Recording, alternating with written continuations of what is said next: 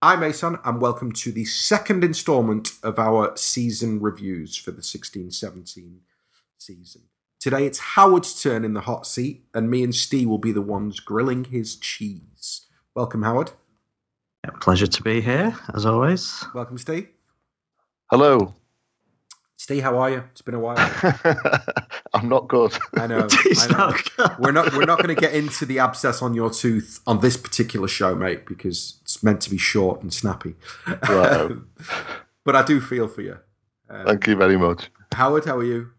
Yeah, I'm okay, thanks. Yeah, are you, are, you, are, you, are you, ready to do your review? You listen to demos, so you know what the standard is. Yeah, this is the happy clappy version, so everything's rosy.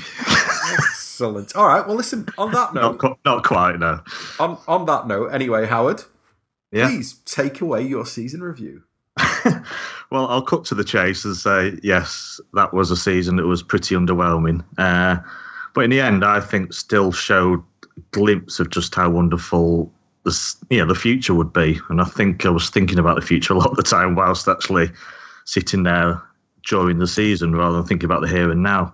I do feel really optimistic right now, but that didn't represent how I felt during the games much of season. Not that I ever felt that low because let's be honest, when you've got money, you've got chances to right wrongs. And when you've spent years waiting for Pep, like our owners have and like we have, even though six months waiting for him, uh, you do invest considerable trust in him. And it is about trust. Uh, but I think the problem was not only what to expect of Pep, but that the club came off the back of two bang average seasons, really, that made the season the transition, if that's what we can call last season.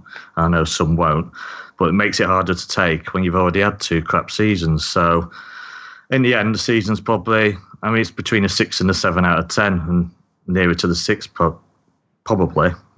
And for me, the reason it won't be- better, probably what we discussed before the season even started. I mean, about two years ago, I think the team was widely thought, it was covered in the media a lot to be too old, really aging team. And we've since really freshened it up in the forward line. But of course, as we all know, we did nothing with the fullbacks. Uh, and I don't think we spent a penny on fullbacks in six years, though obviously that's about to change very much so.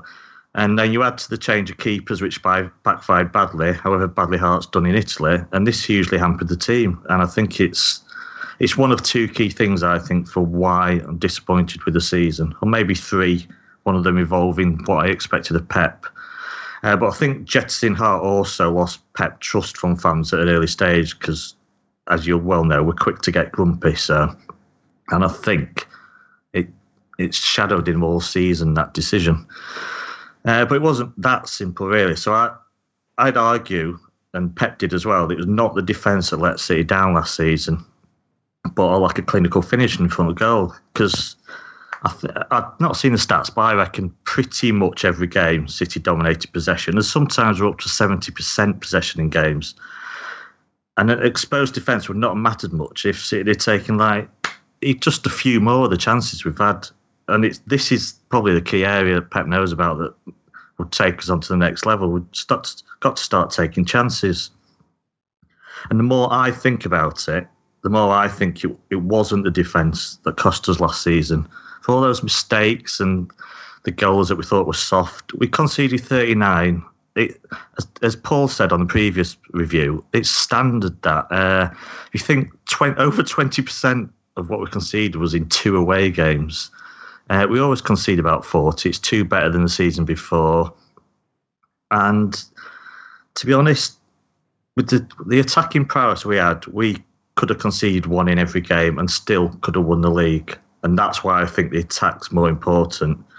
Because uh, one goal alone should not have cost us in so many games, but it did against Everton, Boro, Southampton, and even not conceding, say, against United and Stoke cost us.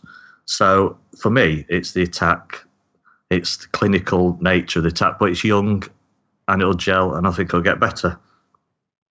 But if we're going, when I was thinking, well, how do I assess Pep? I think it depends on what you expected of him, because there was hype. There is so much hype around Pep. You get two camps, don't you? The hype around him is just like a god. And those who just said, uh, he's had it easy all his life, and they're desperate for him to fail. There's many Little Englanders desperate for him to fail, not just rival fans, but I say journalists as well. They just can't wait to see him fail. But I think the sensible view was we'd have to adapt, he'd have to be bold, there would be obstacles, and that's pretty much what we got. Uh, he couldn't sign a whole new side in the summer, not that we, we needed a whole one, so he couldn't fix it all. But then he was never going to cast away his principles and adapt and uh, be flexible, I don't think, because that's not what we're getting with Pep. He's going to do it his way or no way at all. So it's not that surprising what happened, really. But uh, what really disappoints me about Pep, if there's one thing, when I was reading up about him before he came, and I presume everyone read loads and loads about him, because uh, we had six months to wait for him anyway. I had this vision. He told again before every game, he locks himself in a room for two days, doesn't come out, analyses the opposition. And I really thought we were getting a manager, not just improving players tactically aware, but who would react to the opposition in every game and do something amazing. I was going too far, perhaps, letting the hyperbole get to me, but I am not sure I saw a lot of that you know, com- compare with Pellegrini beforehand, who always thought was, a, we've got a better team, I'll just put my best team out and they should win. And they usually do. I thought Pep would adapt more to the opposition. I'm not sure I saw it. And the two key examples, well, the two terrible performances, basically, away at Everton, maybe, and Leicester away, of course, just like, couldn't believe what I saw in those. I mean, if ever there's an example of not setting up to stifle the opposition, that was it and that's probably the one thing that's disappointed me more than anything about him. Uh, but it was a pretty strange season. It's hard to it's hard to properly analyse it. We started with ten wins, but I don't think the performances matched those results anyway. Then we hit a sticky patch, and Chelsea went on a brilliant run. So we at, at the end of which we couldn't catch them up. But I'm not sure in that sticky run, that sticky patch, that our performances were much different to when we were winning ten games on the row. So I don't think we started on fire really. If you if you really analyse the performances, but I didn't expect him to because the changes he's going to be bringing to the club. Uh, but let's cut to the chase. The failure in the league, even though third place, well, I know someone say it's not acceptable. I'd say it's acceptable in as much as you know we're in the Champions League, blah blah blah, top four. It's certainly not a success, but the whole problem was home form alone. I mean, our away records are best ever. So you could whittle it right down for our problems last season was the inability to break down deep line defensive sides at home. And bizarrely, an autumn masterclass in allowing opposition teams to score with like one chance. And I just felt in the autumn and a lot of the season, we never went for the kill. We didn't, we didn't come out of the traps fast. We didn't try and kill teams off with three goals and I hate to say it, you know, like United used to do in the pomp under Ferguson, just kill those home games, make it a fortress. And I felt we just, once we got a lead, we just were happy to keep it, keep the ball, and thought that was enough. And, you know, in the big games, I thought we played pretty well at home. But were undone by appalling refereeing, defensive lapses, poor finishing, just a bit of everything, really. But it got better in the end, and I feel optimism for next season, and that's before the inevitable transfer splurge. But if I break down what's good and bad, I start with bad. And even though I said the defence didn't cost us the league last season, there was still myriad of problems there. I don't. I've banged on week after week about settled defence, and I felt he changed it every week, and I don't think it helped us. Uh, different partnerships every week, lack of understanding between those defenders, the ov- obvious fullback problem the disaster that was Bravo and the fact that he looked set to remain. Uh, though he was, and it's got to be noted, despite the lack of saves, which are kind of important for a goalkeeper, he was integral to how we launched many of our attacks and dominated the ball. So, you know, half of him was really successful, but the kind of most important half wasn't. Uh, as I say, with the fullbacks, they probably exposed the, the central defenders even more, and he just felt the way the team set up especially in the first half of the season, it just seemed to leave a lot of our defenders isolated one on one with opposition attackers. And you look at the, the attackers who were stranded against Hazard, Costa, uh, just the top class players, you just can't do that. And that was my worry. It seems we seem to have got better in defence. I think the stability's returned a bit, but it was still a worry. Uh, the League Cup sacrifice, which I agree with, but when you play United, it's a strong argument, and I think I agree with it that you always put your first team out. You know, just as they did. The FA Cup semi final was disappointing. That has to go down as a failure in the end. Champions League saw us exit two rounds earlier uh, against a supremely talented team. And if I'm being pedantic, it was effectively a draw. But we know the rules. We paid the price for not protecting that away goal in the second leg and, not, and that appalling first half in the second leg. Uh, as I mentioned already, the bad in the league was not killing off big teams and playing well and not killing off bad teams at home. Uh, pretty hard to, to beat, but not enough victories. And the key to our future is really turning the Etihad into a fortress again. And you feel that maybe the problem is, and we'll see this in the summer by the number of players we buy, that in the end, Pep realised just some of these players aren't up to what he wants from the team. I don't, I didn't mind him giving players a chance because, say, he couldn't buy a whole new team last summer. That just wasn't going to happen and only when it's teams entirely his will we know just how good he is. Uh, and the other bad, I mean, it's been mentioned a lot of places, is youth. I'm not one of those thinks that we used to have brilliant youth, and I'm not sure there's that many that would have succeeded in recent years. But there's no doubt that we have players right now who are good enough to be in that squad. And if we make big purchases this summer, I want, you know, there's three on the summer tour, but we have players on the summer summer tours mean nothing. I want to see some youth players in that squad because you supplement them with uh, top class players and they can only get better, much better than playing in the youth side all the time.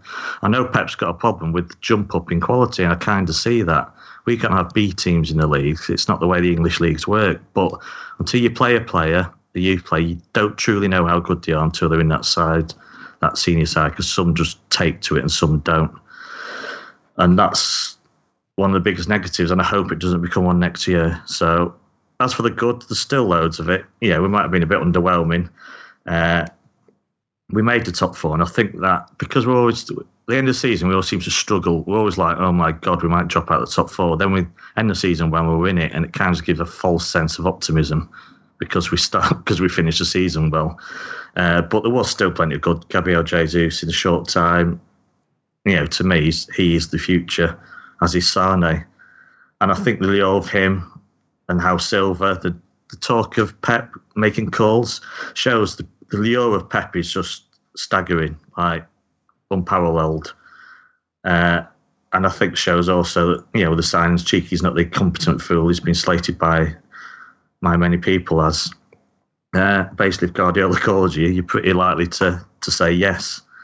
Uh, and there was other pluses. Aguero adapted, scored 33 goals, looks likely to stay. Jesus injury actually helped him. Kompany stayed fit for the last two months, and the difference in the side is unbelievable. None of us three months ago could have thought that he could stay next season. It was just like, well, that's the end of it. And whoever, you know, Otamendi plays next to me looks better immediately, and I feel John Stones would too. Yaya Toure is back from the dead, and he might stay another season.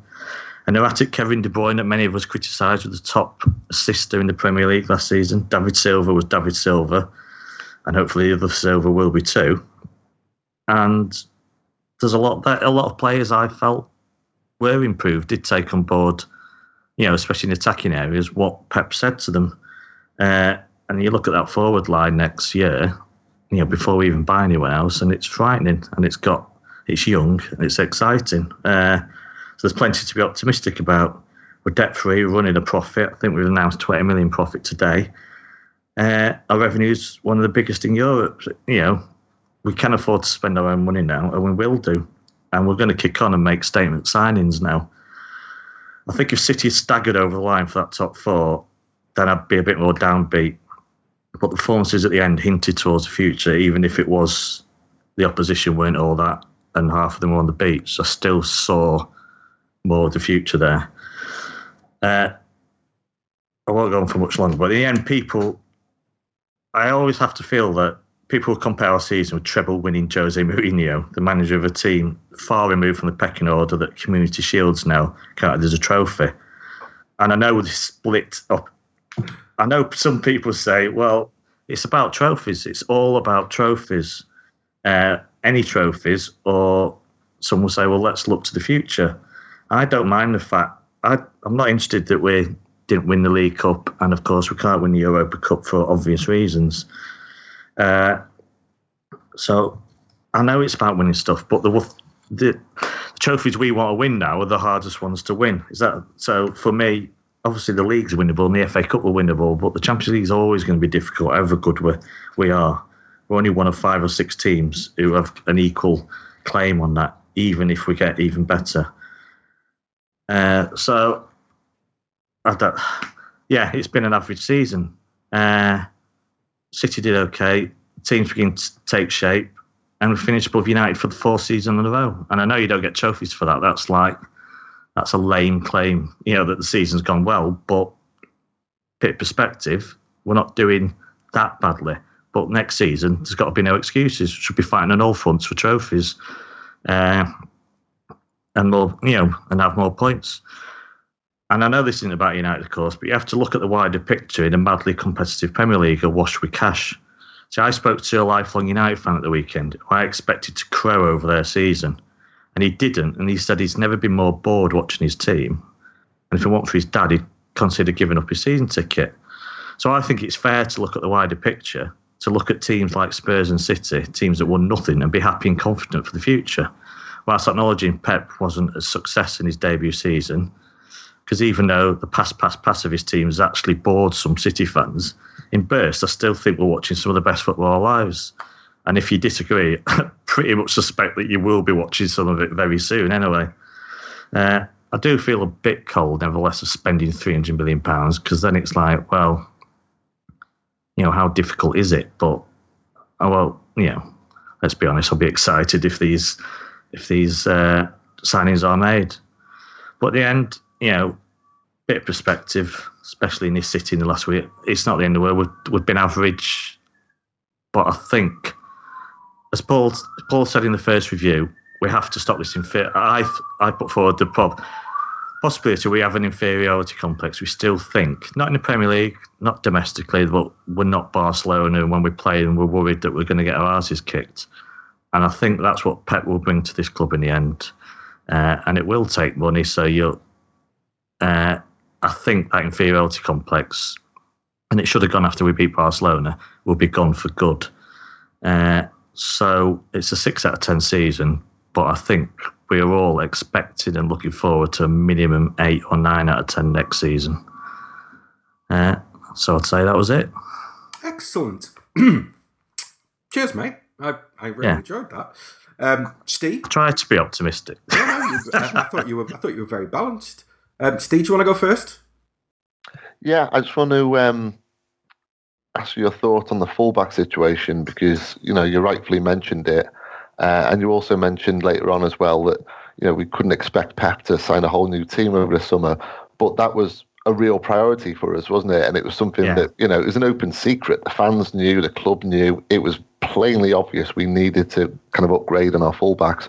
So, what's your take on it, Howard? Why do you think we never brought in a single fullback? I, th- I don't know. Firstly, I think there's one thing. I think at least with Sane, I think we made a couple of signings. It was buy them now that we could put off for a year. Sane, Jesus, maybe. Mm. That it was buy now or we ain't getting them because you know, like Munich are coming in. Yeah. Uh, and maybe that distracted us. Maybe we spent. I mean, we do have a kitty. Let's not let's not pretend that we have infinite money. We do. We're running at a profit. We're self sufficient. And I, I, maybe it took money away. But even with that, yeah, I don't quite fully understand why. Maybe he thought chance, you know, give players a chance. The experience there, and he didn't think the legs had gone. I mean, he's played with old defenders before. You know, you Yeah. don't so you don't suddenly become a decrepit old man when you reach thirty. But maybe it was more obvious to us fans. Uh, but yeah, I, I don't know the reason, and I even say the same with Bravo. I'm not sure Hart was a was a, a first summer problem. It was a second summer problem. So by dealing with all that, really? Well, just because of the scale of things we had to do. That's the Mancini point. tried to get rid of him. Pellegrini tried to get rid of him. It was obviously an issue. Do you know? What I No, mean? but when you've got no, but when you're rebuilding a team, I'm not saying it's not an issue. I'm saying you, we're talking about the priorities. What what really needs dealing with? Well, it was the Start fullbacks first. at the back, especially if you, Yeah. if you if you play Guardiola's way, then you start at the back. So Yeah, and to be honest, I think I've heard that Hart maybe Hart just didn't give the right. I think he would have had a chance if he'd given off the right signals, and uh, I don't think he did, to be honest. So I don't think prob- he smashing probably up the uh, I don't think smashing up the um, the TV screens at the Etihad when he found out that he wasn't in the squad for the first game of the season was a smart move. Is that true? I believe so. I believe Ah. that. Um, yeah, he literally smashed up one of the uh, one of the screens at the uh, you know those big TV screens that they have Yeah. backstage at the Etihad backstage. You know, well, Oh, they were good TVs too. yeah. Yeah, Apparently, But yeah. smashed one of those up. yeah. No, but just those fullback. I, I o- I only assume he thought he thought they'd adapt. You know, he'd move inside, he'd have tactical awareness, he'd put other players out, which he has done. But I think during the season, he's realised that we just don't have the players to. But we ain't got a Lamy who can slip into midfield and reinvent. And these were players coming into the twilight of the career. And, and I think he'd probably say now that if he went back in time, we'd have bought someone last summer. Oh, absolutely. I think Yeah. if you, uh, I think if you both listen to the interview that I did with Martí Perarnau, which will be out on Monday, you will find an answer to the Oh. question of fullbacks and what happened last summer. Right. Well, there's a segue. Yeah, Yeah. Segue for you. I'm There's not saying anymore then because plug your own interview. stupid. It's getting very Uh, professional these days, isn't it? No, you know what? Actually, it's funny because a lot of what you said, it's it's complicated now because like part of me wants to go, yeah, but you know, I know this now and I know that now, and I'm like, no, I won't spoil it. The interview will come out on Monday, and then a lot of the stuff that you've talked about, he at least touches upon it or or he addresses a lot of because obviously. I asked him, do you know what I mean? Um, Mm. And he was he was quite open in a lot of the answers that that he gave. One thing, Howard, Yeah. I'm curious. Do you agree with what Damo said in the last review that there's no such thing as a transitional season? Uh, no.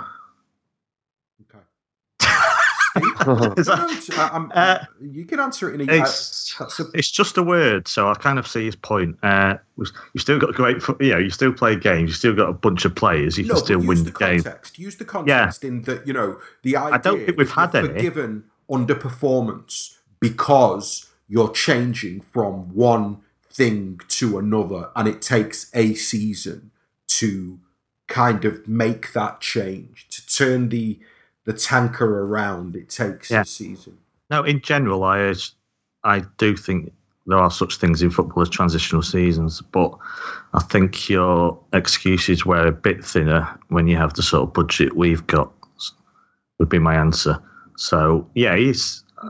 I mean, Damo said United have got a big, you know, from from Van Gaal to Mourinho. That's a bigger change in play, uh, playing style, but I still think there's huge changes in what Pep's asking of the players compared to just coasting over the line under Pellegrini last season. You know, it's very different, and there's a lot to take on board. And he didn't have any, didn't have the summer with them either. Hmm. So I think having the summer with players as well makes a big difference. And we had a qualifier, so we still didn't have any time. I don't think we were in Manchester for more than a couple of days on the road for the first month of the season. So there are there's levels of transition in there, and it's what what it's where you define a transitional season. I, th- I think they do exist in football, but you know when you spend 150 million, I think you should be capable of. Uh, of juggling balls, spinning plates, and making your changes and adapt and, and getting by, basically. Do you think it's fair to reference the amount of money rather than the number of players that that are brought in? Because I feel as though I, I'm not having a go at you, by the way. I Hmm. kind of am, but I'm not. Like I, I- feel as though like it it kind of it puts it in a certain context when you use the money. So when you say if you spend 200 million, right? You the context is just the money, and it's like this idea that because you've spent that because you've spent such a volume of money, the results should be instantaneous.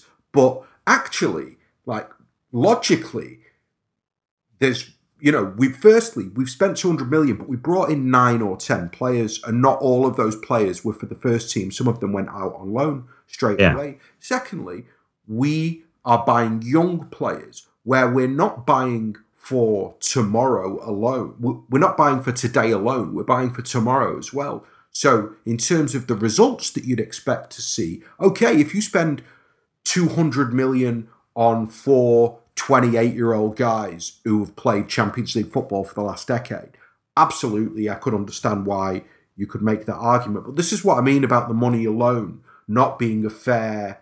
I don't think it's a fair stick to beat the club with, and I think the media do it a lot as well. And b- believe me, next season when our benches are, are, are- coming out each week, you'll you'll we'll hear a lot of that. You know, oh, their bench is worth four hundred million or whatever it is. But the point is, for me, is that you kind of have to look at the context a little bit when you talk about the num like especially a season like the season that's just gone where yeah we spent 200 million last summer but we spent it on really super young players. And if you're spending it on super young players then it's not it the the equation isn't abc in that sense. It might take a little bit longer. I guess that's what i'm trying to say. Yeah, no, it's a fair point, but also when you have a huge budget, generally, you buy better players and you expect the world class players to adapt quicker, Yeah, that's a Uh, fair point too. which is you know different to buying. Yeah, when you've got a budget of two hundred, you can still bring in nine players, but they're going to take. You'd expect them to take longer to adapt. If you bring in wholesale changes in the whole f- playing style in the club, you, yeah. But you've tempered that the young, so we don't expect everything. we don't expect Sane to be should the be spending the, the money on. You know, the reason it is not just you know talent. Talent is, is quite commonplace in football. You know, the reason that you're spending so much money is because you're buying young players who should hit the ground running. And I'm, I'm not talking about immediately. You know, it's going to take time to adapt for any player, regardless of age. But you're looking at a player like Sané, as as we saw, to be fair, with Sané this season. You know, just uh, uh, if you look at his season overall, fantastic. Um, so that's what you're really looking at. You- You're spending that much money because you're getting not only you know young players who will grow and develop, but they're also at a standard where you know they'll be making an impact in the short term too. Yeah, I mean, Jesus is already in the national team, and Yeah. Sterling's been there for years, obviously. Uh, but I'm not sure, just because a young player costs, say, 30, 40 million, doesn't mean he's the finished article, of course. You buy, you could be buying for what you think he'll be in two years when he could be worth 80 million. And whereas I expect, yeah, these players to take on board stuff quickly, I'm not, I'm not for any moment I expect Sané, Sterling, and Jesus to be better players in three years' time than they are right now, just because they'll be fully formed adults with experience and who have developed even further. So I don't expect the world from them. I think with youth there is a, a few caveats, uh, Yeah. but yeah, the price we've paid, I still think you should be able to bring in these changes because so many of the games are winnable anyway. Uh, I, I, I sorry to interject, but I think basically you're both right. Um, even though you're you're contesting the same point, I think you're coming at it from different perspective, and you're both right. Um, I think it's entirely legitimate for City fans to bring up the money. Um, I think it's the context what differs. So when the media do, they're taking a swipe, aren't they? They're taking a dig. They're coming at it from a negative angle. Uh, whereas with Blues, it's more you know objectional. Yeah, and I Yeah. think also what you made a very good point at, at the at the beginning that you know, in a way, actually, that the important thing in terms of the context of the transfer fee is that you expect to pay more for younger players, and the point is that if you invest if you invest 40 or 50 million pounds on a player who's 20 21 22 and you expect to get the next five six seven years out of them look if we'd have paid 50 million pounds for Yaya Toure in 2009 or 2010 and 50 million pounds for David Silva in 2009 and 2010 we'd be sat here right now going they were absolute bargains and value for money Uh huh. so, Hmm. the, so within the context of that, I feel as though sometimes we get, and I'm really conscious of it this summer because it looks like we're going to spend a lot of money. Um, it feels as though there's this kind of clamour to go, ah, but you spent all that money, so it's got to be now. And it's like, well, no, it doesn't have to be now. We can have a season like the 9 10 or the 10 11 season to have the 11 12 season and have the Aguero moment. And we're going through that process again right now in terms of rebuilding the squad and signing younger players. And it feels, and I'm not trying to say that this season was or wasn't transitional. I'll save my review for saying what I think, but just in general, I feel as though we're again in terms of the business that we're doing, we're on the right path and the right curve because I feel as though these players that we buy, we won't be buying again for five, six, seven years because these young players that we're buying are going to stay for that long and they seem to be of the quality that we need. So yeah, so for me, it's that that context that's really important. This idea that if you spend, but you spend it on young players and you expect them to be there for five, six years, it's not ridiculous, basically. Yeah. Not, can, can, I ask you two a question, sir? Mm. I, st- I stumbled across, well, through it near the end. It's I've never had this feeling before, but do you do you have any concerns if we went and outspent everyone two to one and spent three hundred million pounds this summer? Does it matter to you at all? And it's all amortised and within our revenue and blah blah blah. Does it matter to you, or do you were you expecting? I don't know why. It just sits slightly uncomfortably with me for the first time. Uh, I know everyone's going to everyone's going to be spending long. Yeah, you can't. I'll, yeah, I'll just stumble to the end of this sentence. I'm, not, I'm, not, explaining it very well. I know. I, uh, I've never, yeah, I've never, never, never, never bothered me before, and, and we're now spending our own money anyway, so it doesn't. It's as if like, well, we're doing what United have done anyway, and they'll probably spend at least 200 million this summer.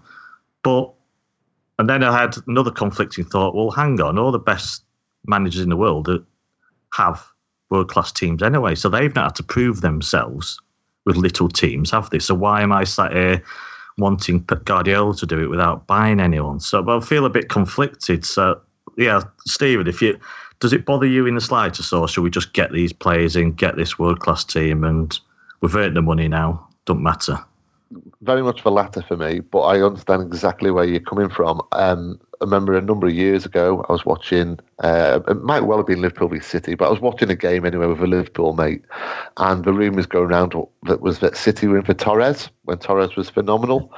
And my Liverpool mate said, if you get Torres, I'm never going to Anfield again. I'm never going to watch a football game again. I'm done with football.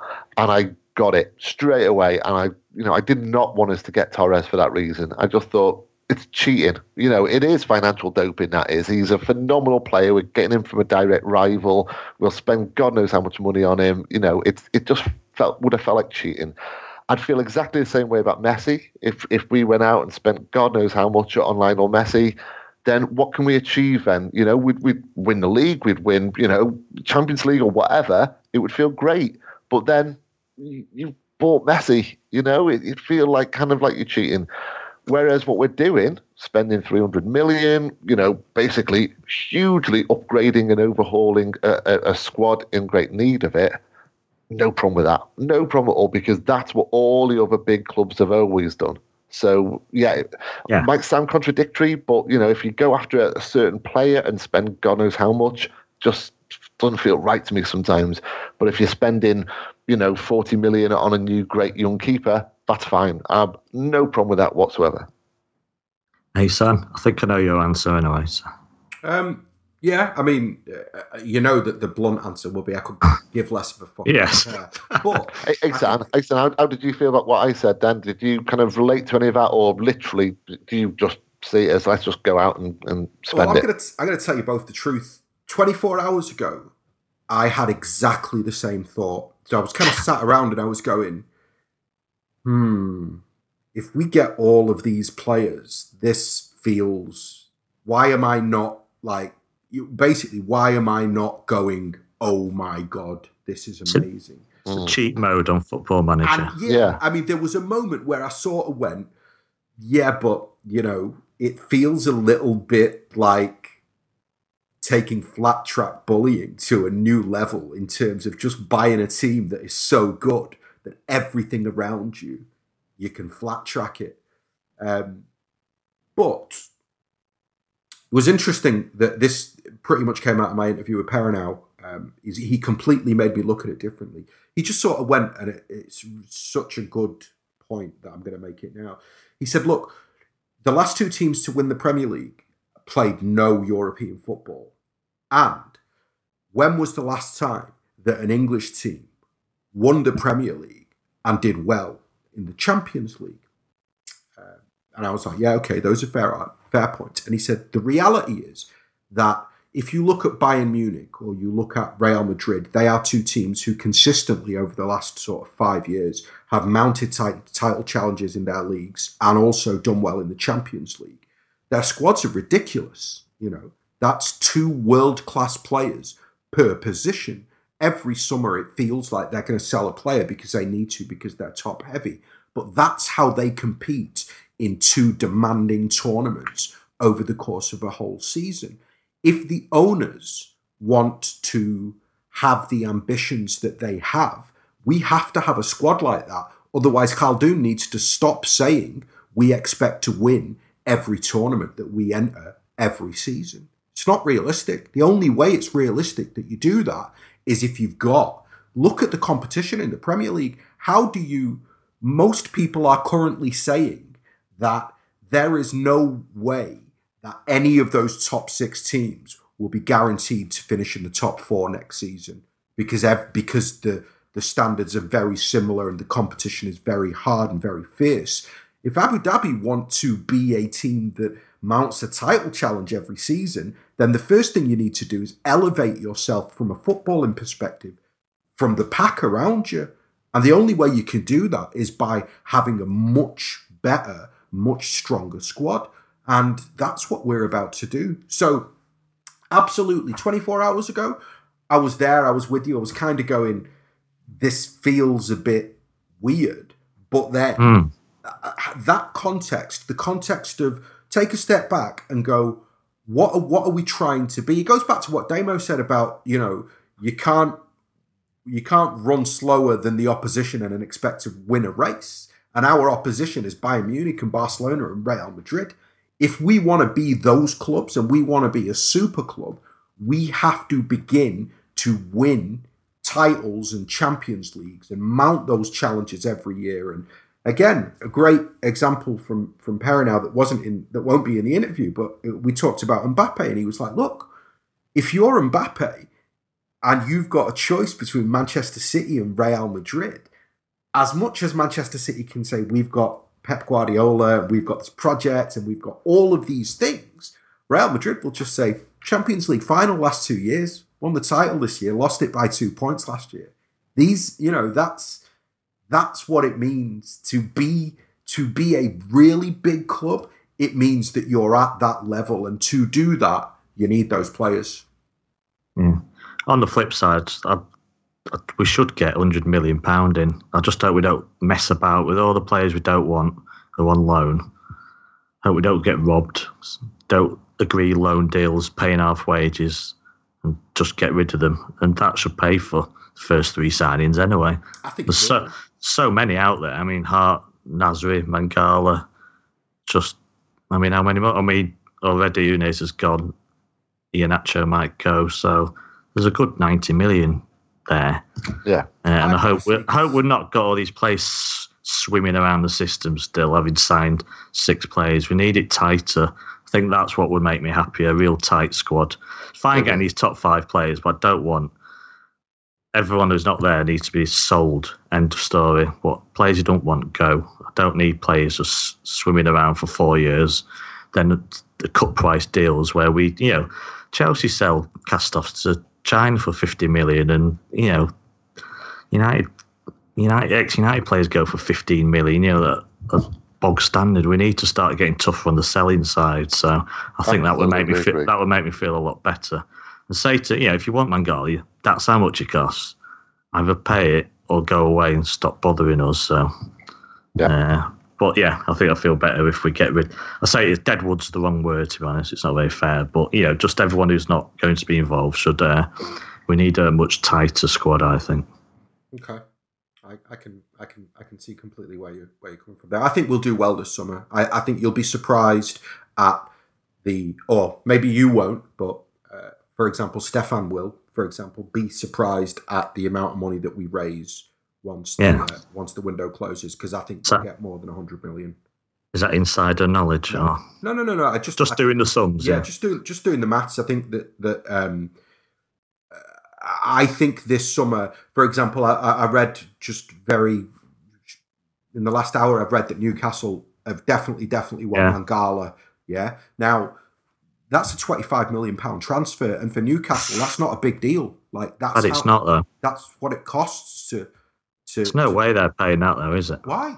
That's what it. I costs. just But come on, I mean, you've got to be just remove your it's City, so I'm going to think the worst head, and just think rationally and logically. Look at his age, look at his profile, look at other players of a similar age and a similar profile, and look at what they go for.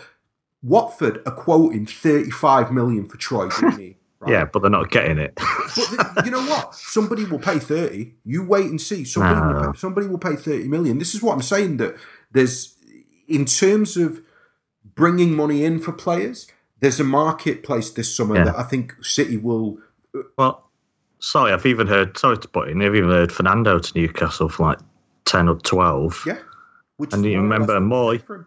Well, just uh, Unez and Moy, who've never played for us, we should between them get twenty-five million, shouldn't we? Absolutely, and also that's one thing about the kind of what you were saying about loaning players out. Yeah, that's where it becomes valuable. That you know, Yeah, the- this the is the first. Yeah, the academy is is a business in and of itself when it's not producing players for the first team because you get somebody like Unas where you bring him in and he's selling uh, what we bought him for what did we buy him for less than a million and he's going for he's gone for Yeah. 14 so no, but it's more, it's more the likes of Nasri and Hart and yeah, those, yeah, the experienced players that swim around the system. That, But we've we had a problem in that that group of players were brought in on wages that were Yeah. too big, right? but now they're not. So, and that's not the way that we work anymore. No. So, you know, for example, Bernardo Silva is he, like he's not going to be earning like 150 grand a week.